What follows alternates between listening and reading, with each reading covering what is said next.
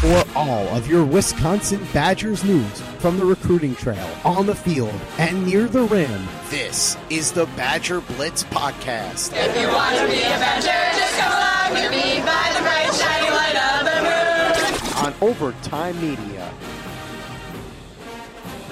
Welcome back to another edition of the BadgerBlitz.com podcast. Of course, powered by Overtime Media. Jake Kocorowski, senior writer. We got editor, recruiting analyst John McNamara on the line here in the Vivid Seats studio. And of course, folks, use promo code OVERTIME in the Vivid Seats mobile app to save up to $100 on all ticket purchases. Of course, first time customers only. And John and I are here. We got a lot to get to. You'll hear an interview from fullback John Chenal. A lot of great insight for him from the fullback dives, just him adjusting and continuing his development at that position. And then also a little bit of flack for his younger brother, Leo, who did not return a fumble recovery for a touchdown against Kent State. So a lot of good fun there. Uh, you'll also, of course, we'll break down our keys to the game. You'll, uh, we also got Paul uh, Konyndyk from Spartan Mag talking Michigan State and what to expect from the Spartans when they roll into Camp Randall. That'll be up in probably maybe about 10 minutes or so. But let's get to it right now, John. Wisconsin, number eight in the country, Michigan State off a 34 10 loss to Ohio State last week at, the Horseshoe. The game's going to be 2:30 p.m. Central Time on BTN. Big game for Wisconsin. It's second of three cross divisional matchups. Let's talk recruiting first, obviously, because being part of the Rivals Network, that's our bread and butter. I mean, you've already posted a few things inside the Badgers Den, which is the forum where BadgerBlitz.com subscribers have exclusive access to, uh, to of course some rumblings, what we're hearing. And John, you have a full list basically of what you've heard or who you've heard will come to Madison this weekend. But how big of a weekend could this be for Wisconsin? It could turn out to be a big weekend. Uh, but first, I think you start with Greg Gard and his staff. Uh, another big weekend for them. It's you know they've uh, had a huge fall on the recruiting front, and you know if you look at this weekend, you look at Logan Duncombe coming up for for a visit. Um, he's been on campus once before, and this will be his official visit. And then Julian Roper as well, um, both guys in the 2021 class. Um, you know, right now they have three commitments in that class. You know, there's definitely room for five, at least on paper. And um, obviously, they would take Roper and Bolt uh, and Duncombe if if they wanted to commit. Um, I, I, think both those guys aren't maybe ready for to make their decision right now. Um, I, I, think when you saw Matthew Mors and um, Chucky Hepburn commit, those guys did it really early in the process. Um, things with basketball, you know, not necessarily move at a slower pace, but you know, a lot of those top, you know, top flight guys like to play out uh, their junior season and then you know into their final AAU season as well. Um, but like you like I said, you saw Mors and, and Hepburn commit early, um, so it'll be interesting to see you know what reaction we can get from those guys, uh, Duncombe and, and Roper after their visits this weekend. But um, you know, Greg Gard is certainly looking to take advantage of that recruiting momentum that he has going. Um, obviously, Roper is a teammate of uh, Lorne Bowman, so you know Wisconsin has another recruiter in their pocket there for a guy that's you know trying to get him to to join this 2021 class for the Badgers. So it'll be interesting to see what Greg Gard and his staff can do this weekend with two big time targets on campus. Now you talk basketball, not to give away too much, obviously, because we have a bunch of this up on badgerblitz.com in our Badgers den. But who who else on the football side could we see that you've potentially heard? Yeah, you know, one big name, and it seems like way down the road, but Devin Brown, the quarterback uh, from Arizona.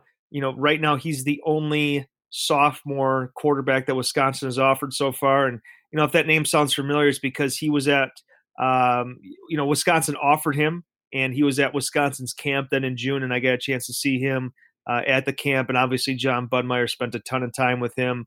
Um, and then, you know, they took, you know, I would say five or six receivers from that camp. And um, after it ended, uh, Devin Brown threw passes to those guys. And, you know, there's definitely, you know, the arm strength they're looking for, the accuracy. But again, he's at the at that time he was just finishing up his freshman year in high school. Um, so I'd be interested to see, you know, he's back on campus if if you know he's continuing to develop physically, which obviously you assume he is. But um, obviously a huge priority for Wisconsin. Uh, like I said, the only guy at the quarterback position to have an offer from the Badgers right now in that 2022 class, and um, you know, this is a visit that's been scheduled for a while. When I talked to him in June, he said, you know, we have a bye week uh, for, you know, it, it, lined up for Wisconsin's game against Michigan State. So, um, you know, obviously Wisconsin has jumped out to a pretty good start in his recruitment. It'll be, you know, interesting to see what his reactions are of seeing, you know, his first game at Camp Randall Stadium. Now, looking at a class that's more current, and this actually, actually the current recruiting cycle for the class of 2020 you had reported earlier this week that a talented running back athlete, I think rivals believe he is an inside linebacker for designate for a designation there. Lenneth Whitehead was not going to show up this weekend, but rather would take an official visit uh, during November, the, the weekend of Iowa. Can you tell us a little bit more about that and and what for those that don't know about him, what type of prospect, what type of recruit Whitehead is. Yeah, you know, if you're looking at the 2020 class, you know, running back is really that last big piece that Wisconsin uh, is looking to fill. And, you know, Whitehead's a guy that, you know, really Wisconsin identified, and they were the first school to present the the opportunity to play running back. And, you know, the, the top schools involved in his recruitment at that time all wanted him to play linebacker. And Wisconsin went and said, hey, look, you know, we want you to be a big running back in our system. Uh, we, we think you could have a lot of success there. And I think that's really what got some traction going with Wisconsin because I think he was intrigued by that offer. And, you know, since then, some other schools have said, hey, we'll take you on both sides of the ball. So, um, you know, right now, Tennessee is a big school involved in his recruitment, South Carolina, and then, you know, obviously Wisconsin. Uh, and they, like I said, you know, talking to a source, they expect to get him on campus for the Iowa game um, so it'll be interesting to see how his recruitment, you know, if, if he, you know, I think there's a chance maybe he commits to a different school before that time. Maybe Wisconsin adds a running back before that visit. But as of right now, the plan is to get him on campus for his official visit uh, when Wisconsin hosts Iowa. Before we go to, we'll have after this, we'll speak with uh, John Chenal, the fullback from Wisconsin. But before that, one last recruiting bit. Potentially another official visitor coming to Camp Randall as well? Yeah, we're hearing that there could be one official visitor this weekend. Um, you know, we've we've had a lot of information about that in the Badgers Den. Um, it, it, I, I, can just say that you know you'll find out. You know, maybe late Friday night, uh, definitely by Saturday, if if that prospect uh, did indeed make it to campus. Um, and like I posted in the Badgers Den, if if it if it goes as Wisconsin expects it to, um, I think it'll be an exciting prospect uh, for Wisconsin fans who follow recruiting. So we'll have to see. We're, we're recording this on a Thursday night. Uh, we'll we'll see what happens on Friday night around this time. Uh, but you know, if it goes as planned, I think Wisconsin fans are going to enjoy the name that pops out. Very intriguing. Of course, guys, subscribe to BadgerBlitz.com, part of the Rivals Network. You get not just the premium content here that you see with like my first and 10 preview, John's recruiting wrap ups that you hear from each and every prospect that gets to Madison and talks to us. Those are all premium content, meaning that you need to have a subscription. But also, that Badgers Den is amazing where you hear rumblings, and that's where you can get a lot of the great information. So, hey, give us a try here on BadgerBlitz.com and the Rivals Network. But let's right now go to a conversation with fullback John Chenal I had on Monday talking about his role developing more, what he needs, what he's working on, the fullback dives, and then also too, we'll discuss his brother and that fumble recovery and just some of the the chit chat they've had. Check it out right now. And then right after that, we'll have from Spartan Mag on there. We'll have Paul Konyndyk. He'll talk about Spartan the Spartans. Great detail from Paul must listen there to see from the other side for the other beat writers that cover this Big Ten East program. Uh, a lot of great insight from Paul. So, without further ado, here's John Chenal here on the BadgerBlitz.com podcast. I'm here with fullback John Chenal and John, four carries, 24 yards. Uh, first question: We've seen the success of the fullback dives. Just in your opinion, what goes into that type of dive and, and getting the first down like you did on three those four carries? Uh, well, it's really, it's truly like a full, full team run there. You know, uh, the line does a great job every time, open up gaps for me, uh, and I just really thank those guys a lot, especially, um, you know, um, Smith back. He got in there, so he did a hell of a job, and uh, but yeah, I was really proud of especially that second team line. Um, they come together, they pound a hole, and really it's all them. It's it's no me. I'm just, I'm just running through the gaps, so I, I, all the credit goes to them for that. When you hear that play call, what goes through your head when you know you're going to get the ball? Well, I'm thinking I'm thinking like not necessarily head down, but I'm leaning forward. I'm, I'm i want to get the first down at all costs, and, and if if a gap opens up, I want to you know um, try to get as much as possible. So I'm ready to go for that every time, and I know the line is too. On that one, that last one for 11 yards, it looks like you almost broke that one. So when you see that open daylight, what I mean, are you going back to your high school days at Grantsburg for that? Yeah, no, I had a little flashback there. I was like, oh, I saw some daylight, but uh, yeah, no, I, I got wrapped up. Um, but I mean, I'd rather have Dunner, uh, Jack Dunn ran it in for the score, and I'd rather have him, you know, have his first touchdown and me my second. So I was really proud of him for that, and so it was, it was a good moment for us overall. I think. How have you felt like through five games, you and Mason Stokke have gotten, you know, the responsibilities, both of you. How do you feel your progression's been in, in kind of getting used to the offense and, mm-hmm. and continuing to, to progress as a fullback? Um, yeah, I think it's it's still a work in progress. You know, every day, every week. Um, you know, uh, Coach Sat tells us to work on one thing. Coach Rudy as well. And um, right now, my one thing is uh, still like footwork and leading up to the block, uh, pad level. So it's it's been a steady progression. I thought I've thought I've improved in uh, some places, and it's it's going well for me right now. And I hope I can continue it. Uh, just just keep working every day at, at one thing, and it'll get better soon. I think. What have been some, of the other things that you've had to work at that you've wanted to work on like once a week? What have been some of the other things that you've had to that you've wanted to improve upon? Mm-hmm. Um, so yeah, like there's like the I mentioned low pad level, uh, footwork, a lot of technique stuff is really what it is. You know whether it's like pass setting, getting low, uh, striking, hand placement too. Hand placement's been huge. Um, as well as route running. So now they're starting to integrate more uh, fullback routes in there. So route running is big. You know, um, taking the right uh, taking the right steps, the right footwork everything. It's a lot of technique based is what I'm working on now. So I think I think I got everything else besides just ironing out more technique stuff. So that's my focus this year.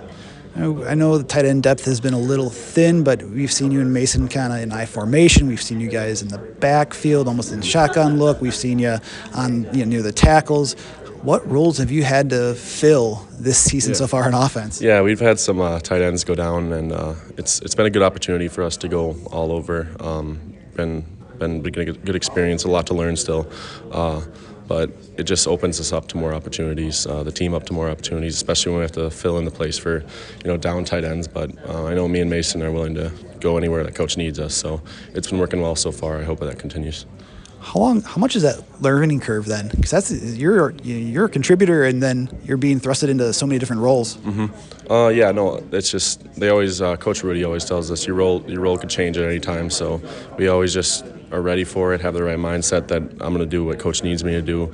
I'm going to fill in the gap when they need me to fill in the gap, and uh, it's it's been definitely a learning curve for that. Um, but I thought we've been really well coached. Really, um, we've really like went dove headfirst into it. So uh, it's been good so far, working out. My last question. I know Leo, your brother, is questionable this week mm-hmm. on the injury report, but on that fumble recovery that he could have taken oh, yeah. to the house. Uh, you know, still a, positive return on a mm-hmm. fumble there. Have you given him some flack on not taking it to the house? Oh my goodness, yeah, I, I was on him. I, I, even even afterwards, I was like, "Oh, Leo, what are you?" But no, that's just me being hard on him. It was it was a great play for him, especially being there, uh, being able to actually scoop the ball. I know it was really wet out there too, so can't put too much pressure on him. His gloves are slick. Uh, it would have been nice to see him return it, but I'm really proud of him for for being there, making the play. Uh, and then you got Faf blocking downfield. Uh, D Lyman blocking downfield. It's always interesting, but no, there, there was definitely more more to be had. But we're really happy for what for what happened. I'm happy for Leo right now, especially as far as he's progressed. He's done done better than I have definitely last year. He's grown. Um, he's definitely got the physical physical element to the game down already. It's just keep grinding, keep working on that technique. Joining us now to help us preview the Michigan State Spartans who make their way into Camp Randall Stadium on Saturday. We got Paul Konyndyk from Spartan Mag, our rivals, cousins that cover Michigan State football and athletics. Paul, first off, are you making the trip down to Madison? Are you going to have some fun down in Madison before covering the game? Heck yeah, I wouldn't miss it, man. I've I've had family. Well, my wife has family up there. My wife's aunt uh, was in charge of the nursing school up at Wisconsin for a lot of years. I love it there uh, it's one of the most fun towns in the Big Ten to go to, and I wouldn't miss a, a road trip to Madison. Glad they're on the schedule this year. Now, Michigan State comes in to Madison this week, four and two record overall, two and one in the Big Ten, and of course, trying to avoid that third loss of the season early on through the first half of the year. Paul, what have you noticed in terms of general impressions of this team? Well, I think the first thing to notice that th- this team is a team with a, a great defense like they had last year, and maybe not as much depth as they had last year on the defense, but the defense is like is rock solid. And the offense, I think they're better than they were last year. They're they're improving, but I think the way the schedule sets up, it's kind of front loaded. I mean, they lost a game to Arizona State that they should have won, and uh, and I think they've grown a lot since then. But then they, you know, this is last week was the start of a three-game gauntlet with Ohio State, Wisconsin, then uh, a bye week. But after that, you go to Penn State. So Michigan State's toughest games on the schedule uh, are right at the beginning of Big Ten play, and these guys have got to, you know, kind of get through it uh, before they get some, uh, you know, they get get a little bit of reprieve on the on the back end. But um, you know, I think Michigan State's got a great defense, and I think they're they're capable of hanging with every team in the Big Ten. Maybe maybe with the exception of Ohio State. Ohio State's a, uh, I've seen a lot of Ohio State teams over the years, and, and this one is is pretty dang good on both sides of the ball. I think that's the thing that's scary. Uh, but Michigan State faces another team that's uh, got a great offense and has a a, a great defense uh, in Wisconsin. So there's no no time to hang heads or anything like that. They've got to get ready to play. And this is a game, frankly, that I think all of us have been kind of eager to see because Michigan State's been so good stopping the run over the years, and Wisconsin's been so good running the football, and it just seems like one of these kind of classic kind of uh, matchups. Um, I know Michigan State and Wisconsin haven't played very much in, in recent years, but it seems like whenever these two teams get together, it's usually a good football game. So I'm kind of looking forward to it, seeing what happens. Good defense against a good offense, and vice versa. So um, it should be it should be kind of a throwback game, I would think. My question coming up for you now, uh, we always ask about this injuries. Um, who is out? Who could be back? Who's questionable? And how will that make an impact for this weekend's cross divisional matchup? Well, I think the biggest injury that Michigan State has right now is at the left tackle position. They've been playing down with their fourth string left tackle for uh, the last four games, and uh, they've gotten by with a with a with a guard who's played a lot of uh, a lot of football, and Tyler Higby. He's played a lot of starting football, but he's playing out of position at left tackle, and that that's not ideal, especially when you uh, you know come into conference play uh, and you're going up against some pretty good pass rushers. So I think that would be uh, that would be something to watch. Um, you know, Michigan State's tried to on offense try to get rid of the ball quickly. Uh, you know, try to negate some of the pass rush that, that that creates. But that's one of the things that I'd be watching. And then uh, on the other side of the football, uh, you know, Michigan State uh, towards the end of that Ohio State game, they um, they played without two of their starters on the defensive line, Mike Panasiuk and his younger brother Jacob. Mike Panasiuk's the guy that started, I think, 35 straight games uh, at, at nose tackle. And Jacob Panasiuk plays defensive end, boundary defensive end, and he's played a lot of football. Uh, two-year starter has really come on strong, and he left that game uh, against Ohio State with an injury. I expect uh, uh, Mike Panasiuk to be back um, and I think that's pretty pretty much guaranteed.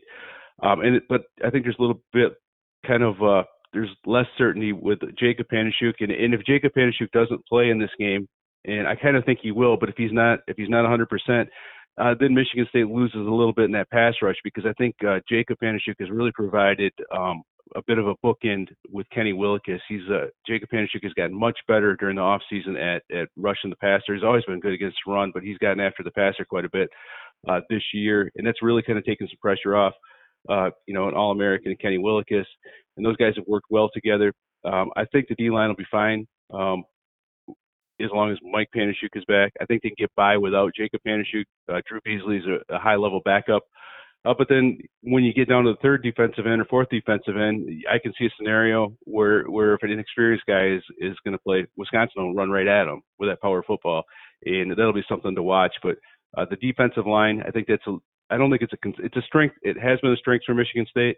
Uh, if they have all their personnel, it's going to be a heck of a matchup between Wisconsin's O line and Michigan State D line. But that will be something to watch. And then the other thing that I would look for is Michigan State's uh, been a little bit banged up at corner. Um, you know, Josh Butler started the season. He didn't play last weekend. I'm not sure if that's a performance thing or if it was an injury thing. Uh, but Michigan State has a couple corners that aren't available to play because of injury, and I think uh, when it comes to play action passing and it comes to like some of the downfield stuff that Wisconsin might do, uh, they'll be able to attack, uh, you know, Michigan State's corners, whether it's Kalon Gervin playing, uh, redshirt freshman, he's got a lot of talent, not much experience, or it's uh, Josh Butler. I think they can attack that side of the field uh, with that downfield passing. So that'll be something to watch too. Uh, Michigan State does have a defensive back named Shakur Brown, uh, who's pretty good, really good with the deep ball. They've been waiting for him to come back. It would be very opportunistic or very good for Michigan State if he came back in this game to help with some of that downfield passing stuff. But that's kind of the one area I think that you look at Michigan State and you're like, uh, you know, Josiah Scott's a potential All Big Ten guy on one side, but then, you know, where you know you don't have a typical Michigan State corner per se on the other side. That's that's one area of concern for the Michigan State defense in this game. Well, let's stay with the defense real quick. We we see the numbers. Was it uh, 19 sacks already? Racking up the tackles for loss as well. I see obviously two linebackers standing out in, in the stats sheets. Tell us about those two, and and you already mentioned some of the defensive line, but uh, who are the other playmakers that Badger fans need to pay attention to on Saturday? Well, I think Joe Bachie, the Michigan State's middle linebacker, team captain, is the best uh, interior linebacker that Michigan State's had during the Mark Dantonio era, and I think that that's saying a lot. He reminds me of kind of a, a you know a poor man Sean Lee. He reminds me of Sean Lee, uh, you know, who plays the Cowboys now, has been injured a lot, but when he was at Penn State, the guy that can get down downhill, thump, uh, you know, around the line of scrimmage, but can also drop drop back and, and do some things against the pass. Uh, you know, Joe Bachie is a fantastic middle linebacker, and Antjuan Simmons, uh, who's really in his first year as a full-time starter, he's been a, a pretty big-time playmaker for Michigan State each of the last two years as kind of a as kind of like the um, slot linebacker in the nickel defense. This year, it's his show alone. He's put up some some big numbers. Those guys are pretty solid. Antjuan Simmons for a guy that plays that slot linebacker, which is kind of a glorified defensive back, he'll come and hit you, which is which is something that you don't usually see from a guy that's 210 pounds but he plays with a lot of physicality. The guy to watch in this game, I think, is the is the third linebacker, Tyriq Thompson. He's a fifth year senior, and he loves these kind of games where it's a it, you know fist fight in a phone booth type of games. I think this is going to be a game to watch, to watch him. But unlike I think past years, like if you look at Michigan State's defense last year, one of the reasons I think they're so effective is that they had you know five or six guys on defense that came in in specialty type situations where these were guys that were fifth year seniors that um, that played in just different packages, and I think it really helped with the depth of the defense. The thing to watch, if, if I'm a Michigan State fan, is how is Michigan State's defense going to hold up against this grinding uh, or Wisconsin offense if Michigan State's offense is unable to move the football? Because I mean, that's always kind of like for the last year and a half. That's kind of been the theme uh, around Michigan State. You've got a great defense, and then you've got an offense that's not you know, that's trying to to rebuild to get back to where they've been in past years, but haven't quite been able to do that. Uh, this Michigan State defense will need help from the Spartan offense in this game. Otherwise, you know, you're going to see what we've seen in, in past games. It's going to snowball in the fourth quarter. Now, looking at the offense too, you have Brian Lewerke, who you know he's completed less than sixty percent of his passes, but he's only turned over the ball twice through the air with with a couple of picks. But you have a running back in Elijah Collins, a former Wisconsin recruiting target, an in-state product from Michigan, there averaging over five yards per carry. But then the big name for wide receiver Darrell Stewart Jr. 41 receptions, 624 yards, four touchdowns. You know who? How have those players stood out? Uh, and and where do you feel, with you know Wisconsin? You know will have some trouble coming up on Saturday. Well, I think if you look at Brian Lewerke's, let's start with Brian Lewerke's completion percentage, 59%. I just saw something on Pro Football Focus tonight where uh, there's Michigan State has 23 drops. So I I think uh, you know that leads the nation in drop drop passes. So I think that's something Makes to watch sense. in this game because because Lewerke's been fantastic throwing the football, but he's had a lot of drops. And even a guy with like Darrell Stewart, who's put up really big numbers, he's had uh, you know uh, he's had plenty of ones that that he'd like to have back, including one that should have went for a touchdown last week against Ohio State in a critical situation. He's had some drop passes, so Darrell Stewart's putting up really big numbers, but he hasn't played as well as I think that he would like to, or as well as uh, you know he needs to in certain situations. Uh, on the other side, Cody White um, is another guy that's that's had a lot of foot, played a lot of football in Michigan State, and you know he's been a guy that's been a 30, 40 catch guy every year. Uh, going back to his freshman year. He's a junior now, and he's still having some issues with with drop passes. So I think when you look at Michigan State and you look at some of the great teams that they've played, and you know you go back to the Kirk Cousins teams that went up against Russell Wilson teams, and you think of Michigan State having three NFL kind of caliber wide receivers. I, I just don't see that in, in some of these these recent teams, and I don't see that this year. And I think that's kind of an issue for Michigan State. They don't have that third receiver that's a game breaker like Keshawn Martin, who was a, a punt returner, kick returner for years in the NFL. So I think uh, you know Michigan State is kind of a work in progress on offense. They've been able to run the football better than I thought they would at times. Um, I think Lewerke's been kind of the constant throughout, and he's proven that he can he can carry carry his team with his arm and at times with with his leg, but he needs some help and he needs his wide receivers to stop dropping passes. And I I think you know those guys have been good at times, but sometimes they've struggled. And I think you know he needs to continue to get good play from his tight ends. I think Michigan State, the one area where I've seen Michigan State play better than I anticipated this year is the tight end position. Um, they've got a fifth year senior who's a former walk-on transfer from Buffalo, and Matt Seybert, who's been uh, fantastic. He's kind of one of those feel-good uh, walk-on stories that everyone at everyone in college football loves. I know Wisconsin's had a whole bunch of them. Michigan State's had a whole bunch of them, and uh, you know Kenny Willekes being one of them this year.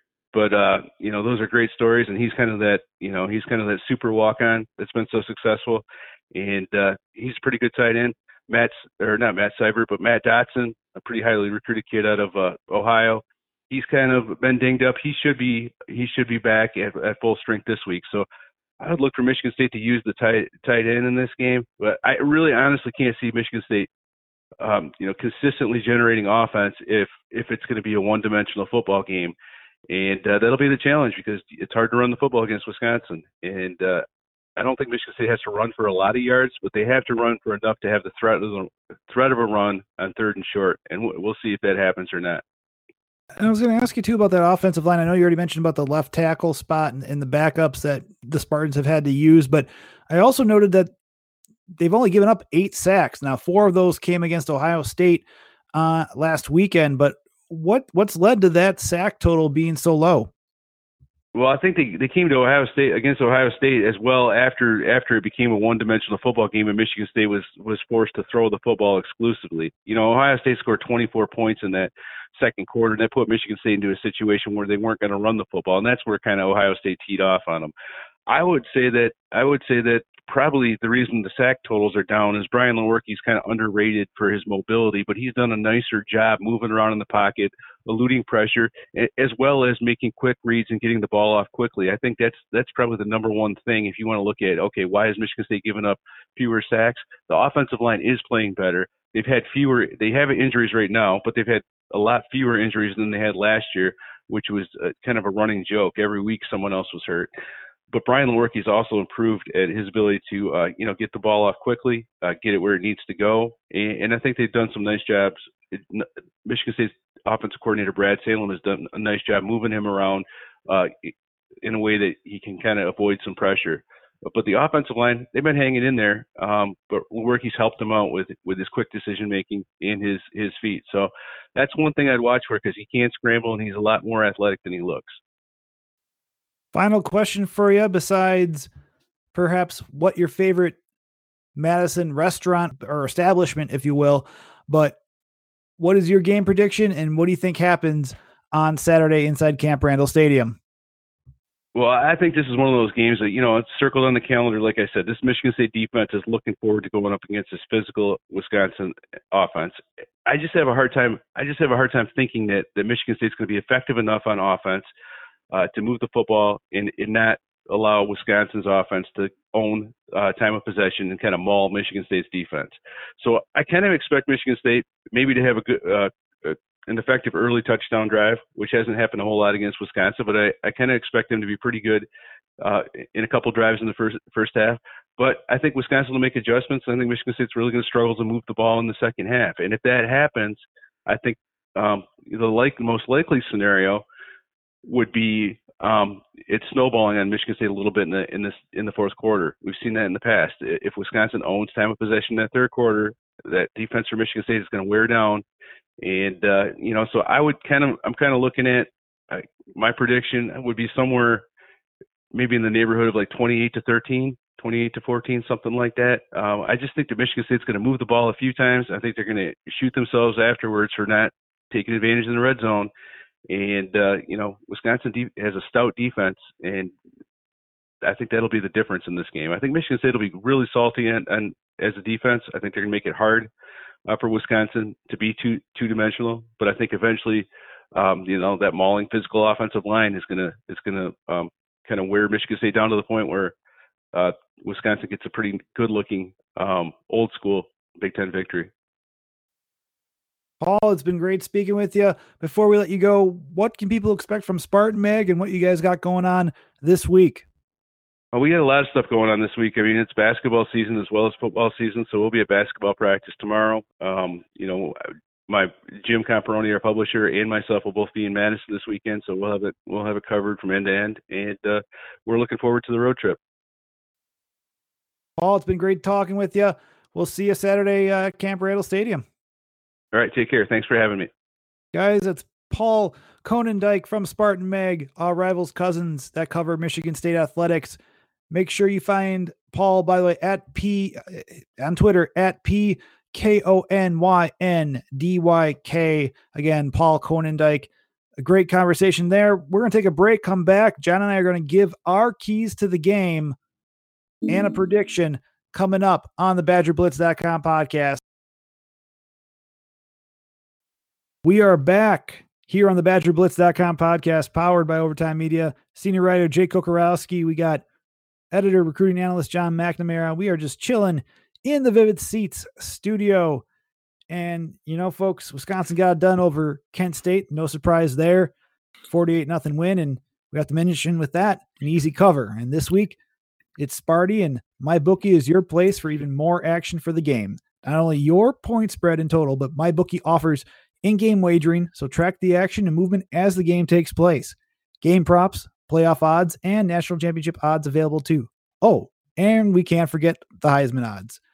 That just scratches the surface. We have teamed with MyBookie this October to give you this great offer. Sign up at mybookie.ag and use promo code OVERTIME, and they will match your first deposit.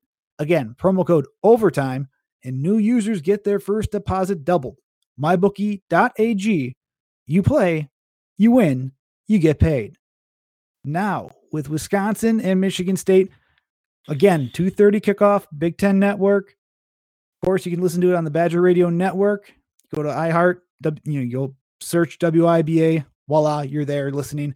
If you can't take in the game at Camp Randall Stadium and using the Vivid Seats eh, mobile app there, or you know, can't watch it on TV, which will be on BTN once again. However, injury report come, came out uh, this morning on Thursday morning, John. Two Badgers will not suit up. That's inside linebacker Leo Chenal and fullback Mason Stokke, both out with respective head injuries. Leo Chenal obviously played last week. He was out against Northwestern with a head injury.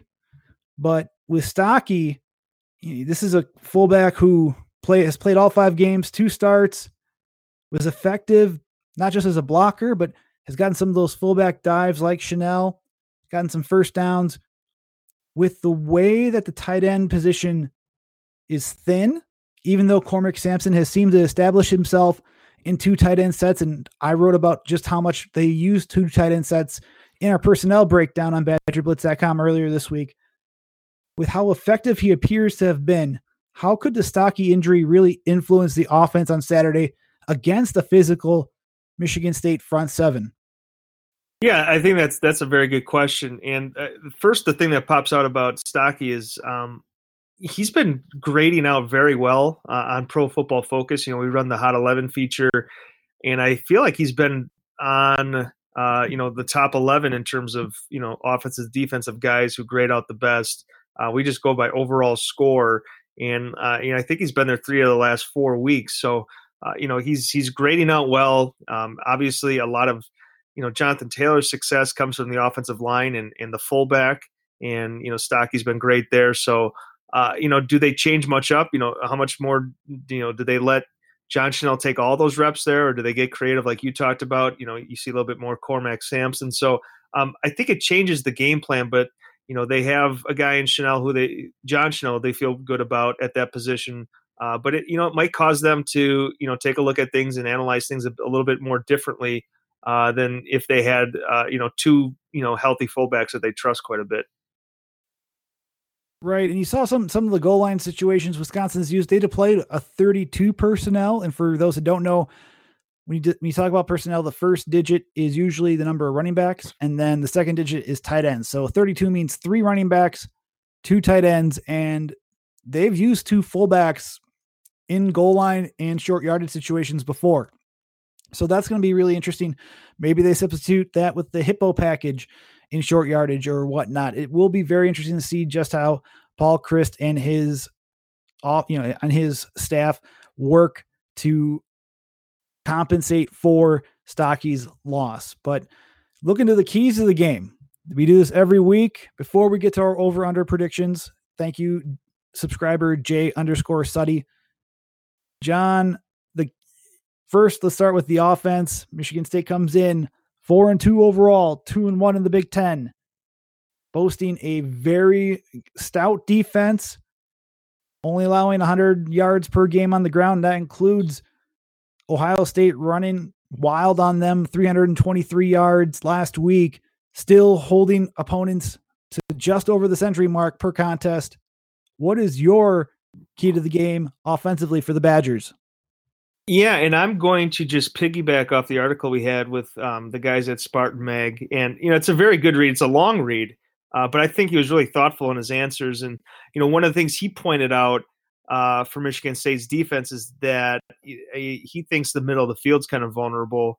And you know, to take a quote right from his story, uh, you know, he thinks that you know Wisconsin tight ends could have a big day. And you know, when you talk about tight ends, it's not really plural; it's Jake Ferguson. So um, you know, he's a guy that I look to the, in this game as someone who can, you know, go over the middle of the field and, uh, you know, kind of, uh, you know, be a weapon for Wisconsin there. And, you know, uh, the guys from Spartan Mag also talked about, you know, play action. Michigan State's been vulnerable too. So, um, you know, I think Michigan State's good up front. You know, he talked about having three pretty good linebackers who are good against the run, but uh, you also you know mentioned as as this game kind of grinds on, if Michigan State isn't able to put up points, you know, eventually he thinks Wisconsin's offensive line, Wisconsin's running backs uh, could take over and you know maybe put some points up late in the second half to kind of seal this game up. So I think you know going back to the original idea, I think you know tight end, you know specifically Jake Ferguson uh, could be someone to see his number called a bit more in this game. And I, you know, it wouldn't be surprising maybe if he had five or six catches uh, for what has been so far a kind of a quiet season for him with the expectations coming into 2019. Right. Still an all conference capable tight end. Had that acrobatic two yard touchdown catch against Kent State that wrapped up Jack Coan's day for that matter. I think that was like the first team offense's day right there. Six drives, six touchdowns.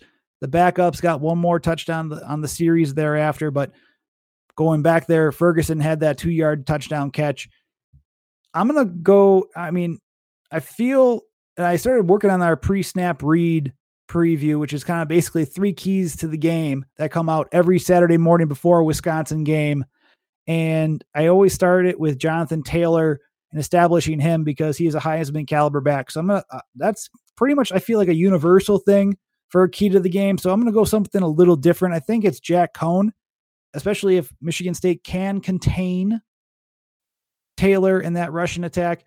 I, I think a key for him is for him not. I mean, he has to play mistake free ball, but you talked about the play action pass. That worked really well last week. The first offensive play of the game for Wisconsin was a play action that netted 21 yards off a reception from AJ Taylor. So I think for Wisconsin, I think Jack Coan's going to need to be, you know, a key for him is just to be accurate. And if Michigan State want, you know, is forces him to beat them, just to play mistake free ball and dissect that defense as much as possible. And it's going to be interesting to see just how much he learned from that Northwestern game where he was 15 to 24 for 113 yards and an interception. So that game you saw Northwestern drop in, in third and longs. You saw eight defenders and they only rushed three, and that was highly effective where Coan had to drop, you know, his check downs. I think that's going to be key for him to learn and can trust his progressions more. And we'll see how it happens. But I think for him, if Michigan State does contain that rushing attack, which it very well might, he needs to step up and he needs to play mistake free ball and trust more of his progressions. Uh, which I mean, he looked good against Kent State. Uh, we'll see. You know, if he, his name is called, will he answer the call, if you will? And we'll see what he can do against a defense like Michigan State's that is pretty stout and isn't allowing more than 300 yards per game on average through six contests in 2019. Looking at the defensive side of the ball, John, what is your key to the matchup on Saturday? Yeah, I think it, you know, it's cliche to say, but you know, I think it starts up front and, you know, going into that article again, uh, he he calls it a a patchwork offensive line. I think Wisconsin's going to have a real advantage there um, you know, I don't know that this is an explosive offense uh, for Michigan State. I think they have they have good but not great wide receivers. Um, Elijah Collins, who was a Wisconsin target, uh, played at the same high school as Scott Nelson, and he was someone that we wrote about uh, in, in, the piece I had on the recruiting front. Uh, you know, he had Wisconsin in his top four. I think he wanted to play running back. Wisconsin liked him at um, at linebacker because they had a commitment from Nakia Watson at the time. So, um, you know, it starts up front and stopping the run. Um, and I think Wisconsin will be able to do that. And if you put them in passing situations, you know, with with a guy is playing as well as Zack Baun is, um, I, I, think you like what, Wisconsin's chances there. So you know, take advantage of of you know, I don't. It's not a mismatch, but you know, take advantage of what you have up front because I think you are better. Uh, you know, in, in, that front seven, and I think as the game wears on, if you're able to stop the run, uh, which they should be able to do, you know, I think this is a game that Wisconsin, you know, is going to win comfortably. You know, maybe not as early as as some of these other games, but I think once you get into the you know third quarter, you know, late in the third quarter, early fourth quarter, I think Wisconsin's really going to have a command of this ball game. It really is interesting with that pressure when you talk about getting to the quarterback, I, and I'm along the same lines with that pressure. You know, first and foremost, but Michigan State, they only gave up eight sacks through six games heading into this matchup, which you talk about that patchwork line, and you heard what Paul had said earlier today on this podcast. It just, you know, with maybe as much of a patchwork line it is, they've only given up eight, and Wisconsin has 21 sacks through five games, two more than what it had all in all of the 2018 season. And for that matter, Zack Baun, six sacks, tied for sixth in the FBS. You know, I'm going to go though with the key is shutting down that passing attack for Michigan State, where they're averaging just about 260 yards per contest. Brian Lewerke only completing about 58% of his passes, but as Paul mentioned too, that deals with a lot of drops that the Spartans have had. But I think the secondary will have a different challenge, and I'm I'm interested in seeing just how they respond against Darrell Stewart and Cody White, and if they can contain them. It's going to be a different challenge. I think the secondary needs to step up, and it'll be very interesting to see, you know, along with that pressure, if they can get to Lewerke, but also contain him because he can also be a rushing threat. I believe he's got 134 yards already, you know, this year, and that that includes the sack yardage being taken out of that. So it's really he's gained more on the ground besides being sacked. But if he can, if Wisconsin, if Baun and Chris Orr and Jack Sanborn and company can rush the passer and contain him and force him into not great predicaments and situations, the secondary will feast more. But if they if they can't, the secondary is going to have to step up on their own, and we'll see what Faion Hicks and Rachad Wildgoose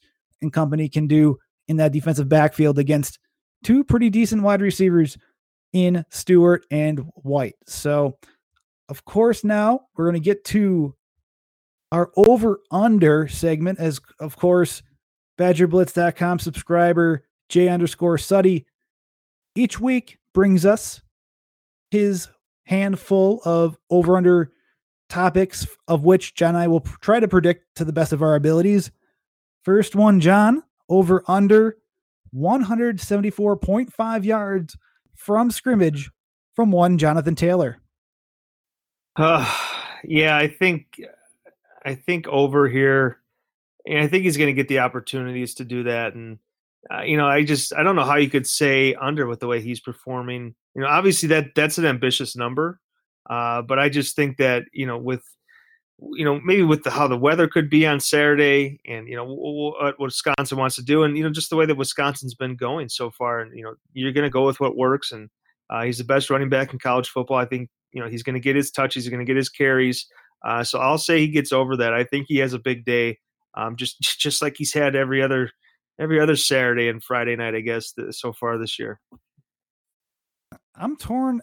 I'll go over, but it could easily be under. I think Michigan State they don't want to go to a third loss, and just something tells me that they're going to try to do everything they can to just to contain that Wisconsin offense in terms of the rushing game because Wisconsin comes into the game 200 254 yards on the ground per contest. And again, I mentioned the Spartans give up just over 100 through six games there. And I think they can get it done. It's going to be a physical matchup. I think Stokke could hurt some of the game plan with him being out. But of course, Paul Chryst knows how to scheme and and make the best of the opportunities. We'll see what happens. But for I'll go over, but I don't think by much, maybe 180, 190 yards there. And we'll see just what Wisconsin can do offensively. Next one over under 3.5 rushing touchdowns as a team against Michigan State. Yeah, and I, I think I went with the over on passing touchdowns last podcast or last game, and I was wrong. But this one seems I feel like I want to go under on this as well. I I will go under. I think Wisconsin gets a few through the air, but again, I, I was wrong last week. I'll probably be wrong this week, but I'll take the under on that one. Yeah, I will too. Over under 3.5 sacks from the defense. Uh another good one, I think. You know, four sacks seems like a lot, but hmm, I'll I'll go over on this one, even though it seems seems like a lot here. But I'll I'll take the over. I like the way this defense is playing. I think Baun gets two, and maybe you know two other guys get one. You know, maybe they go above that. I'll go over. I'm gonna go under. I think it's just I think they'll get three. I think they're gonna pressure Lewerke a lot. But I don't know if I mean he's mobile enough where I think maybe he escapes a little bit, but he, then he either throws it away or he tries to make mistake or he throws a mistake. Even though he's only thrown two interceptions on the year to 11 touchdown passes, I'll go under, but I think they get the pressure on him. I think he's just a little, the mobility might play that factor where he possibly can elude a little bit on that end. Our fourth topic over under 1.5 completed passes of 25 plus yards through the air for Wisconsin. Oh boy.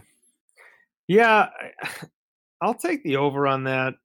I think you'll see a little bit more Quintez Cephus, a little bit more Danny Davis. Um, so I'll go on the over. I think those guys are due for bigger games, um, especially from Cephus. I think you you know you saw him uh, you know, uh, not explode or peak or anything like that. But I mean, you saw, you know, what you maybe expected a little bit more early in the season. I think it's about time for him to kind of resurface and have another big game. So I'll, I'll take the over on that one. Yeah, I'll go over two. I think they'll get at least two. Uh, and it might be something where Jonathan Taylor's out of the backfield now, and that's something that Michigan State hasn't had to defend yet where you know in terms of I mean they haven't they haven't faced Jonathan Taylor at all. This is the first meeting for between Wisconsin and Michigan State since 2016, which was a 30 to six game uh, win by Wisconsin in East Lansing. But I think I'm on the same lines as you. I think something like that where you even like a a pass that's less than 20 yards in distance goes for 33 like Kendric Pryor had maybe a catch and run that way. Something happens along those lines where I, I think maybe at least two happen there. That's a great question. Last one. I already have my opinion on this. Does Zach Hintze have a kickoff for a non-touchback? I'm going yes. There's at least one. I mean, 29 of his of his 37 kickoffs have gone for touchbacks, which is impressive. Uh, he's having a heck of a final year as a Badger, but I do feel there'll be at least one that's a non-touchback. What do you think? Nope. No, they're they're all they're all in the end zone. Nice, awesome. He's mad. He's motivated. He's he's fired up this year. He is. He is. He's, he's making it. He's got a cannon for a leg too. So I'm waiting for when Wisconsin has to attempt a 55 plus yarder to see who Paul Chryst goes to. Before we let everybody go, John. I mean, going over to basketball real quick, and we'll have a ton of stuff on BadgerBlitz.com this weekend. Tomorrow is local media day. I will be down there. So some videos from players. Well, I'll have some highlights up from Greg Gard's press conference. We'll have also on Sunday, there's the red and white scrimmage. I'll be there again as well. So we'll have some highlights from that, talking about Badger basketball. We're getting into the busy season. It's going to be very busy here on BadgerBlitz.com. Uh, a lot, and we'll have some basketball previews coming up by the end of the month too. But news came down Thursday, first by Jeff Potrykus of the Milwaukee Journal Sentinel, but also, you know, uh, he reported that initially, but UW released a statement early or later that day, later today. Micah Potter, his waiver to play immediately for the 2019 2020 season has been denied. So he has to miss the first semester of the season. So his first game back to be eligible will be December 21st against the Milwaukee Panthers. First question I have for you, John. Why? Yeah. Uh, I don't know. I was surprised by the news, like probably a lot of people were. Um, this certainly looked to be trending in the direction of, you know, the NCAA looking at his situation and and seeing that, you know, he he fulfilled, you know, what he needed to fulfill.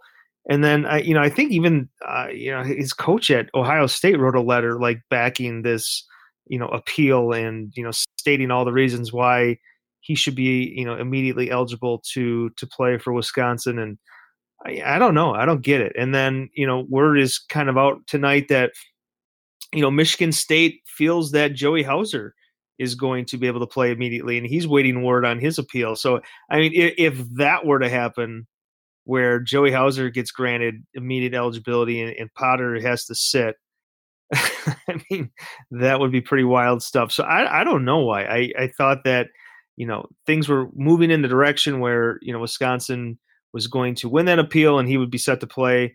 I don't I don't know what more maybe they needed to see happen the NCAA, but I mean, who if you start trying to go over what the NCAA you know is doing and, and you know their kind of mode and reason for whatever they do, uh, I think you'll drive yourself a little bit crazy. So, um, you know, I think if there is good news here, I think what he misses ten games, um, and you know, obviously there's a big chunk of the season that he'll be available for, but um, you know, you just feel bad for Potter. You know, I think he's a guy that went about it the right way and you know handled his business and you know did all the things that he thought he needed to do most likely until in eh, to be eligible right away and you know then he gets this news so again it's it's uh, unfortunate news not the worst thing because he'll, he'll play a big chunk of the season but i i don't know i don't pretend to know what the ncaa does um, you know i think the joke is like you know ncaa is investigating kentucky uh, so they slap some you know sanctions on Wyoming. So I don't know. I, I just don't get it, but it is what it is, I suppose. You know, I guess the the second question is to besides the why, the one that we don't really know why, but how will Wisconsin have to compensate? And we'll get into our basketball preview, you know, in the next few weeks for this podcast, and we'll break it down. We'll break it down over probably a couple of, of episodes, but really Wisconsin has to replace Ethan Happ. And so there's junior Nate Reuvers, there's redshirt junior Aleem Ford. Those are the only two forwards on the team that have significant, meaningful game time experience. Yeah, you know they're thin. Uh, they're thin there, and obviously you'll you you would project their starting lineup, you know, to include Potter and Reuvers. Um, you know when they're when they're both eligible, I guess. Um, so you know, right away, you know, maybe the easy answer is to is to say, hey, Aleem Ford's going to play more four than he is three. Um, I think Kobe King, you know, most likely is is your starting small forward there at the three. So you know, maybe go Trice, uh, Brad Davison, Kobe King, uh, Aleem Ford, and then Nathan Reuvers. You know, for the first ten games as you know, as your starting lineup, and then you know maybe Potter comes in to replace uh, to replace Aleem Ford. But you know, even when that, you know, they're thin there. So even if your lineup includes Ford and Reuvers at at the four and five respectively, you know, next in line there is maybe Joe Hedstrom. Um, you know, the the big man from Minnesota who Uh, you know, started as a walk on, but you know, since is what on scholarship. Um, you know, I think right now, you know, this early in his career, maybe he's a guy who can rebound and defend the rim a little bit for you, but I don't know how much offense you can get from him. So, you know, they're they're thin on the block and you know, having Potter sit out then, you know, that that's kind of a big blow to them early on. And um, you know, I'm I'm not sure what their options are be, behind those guys. Uh, you know, they they might have to go with a lot of small lineups early on. Right, and I think with that too, you'll have. I mean, talk about the small lineups. There is some depth on the with maybe what you refer to as guards or wings. D'Mitrik Trice, Brad Davison, Kobe King, Brevin Pritzl. Yeah, you know, those are four names right there. Trevor Anderson, whenever he's able to come back.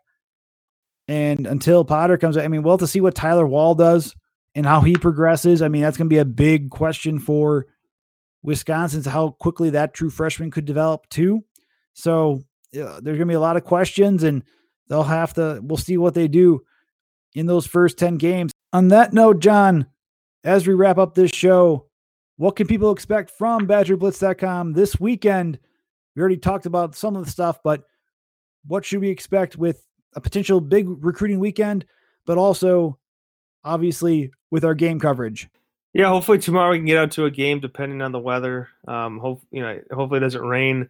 I want to get out to either see JP Benzschawel or potentially Joe Brunner as well. But again, that might depend on the weather. And then you know Saturday we'll have plenty of game coverage for you, um, and then you know recruit and visitor stuff on Sunday into the into the next week. But yeah, we're loaded right away. Like you talked about, Jake. We'll have um, you know a lot of football stuff up in the morning on Friday, and then um, you know you're going to be at uh, you know media day, which is a big event. We'll have a bunch of stuff up from there.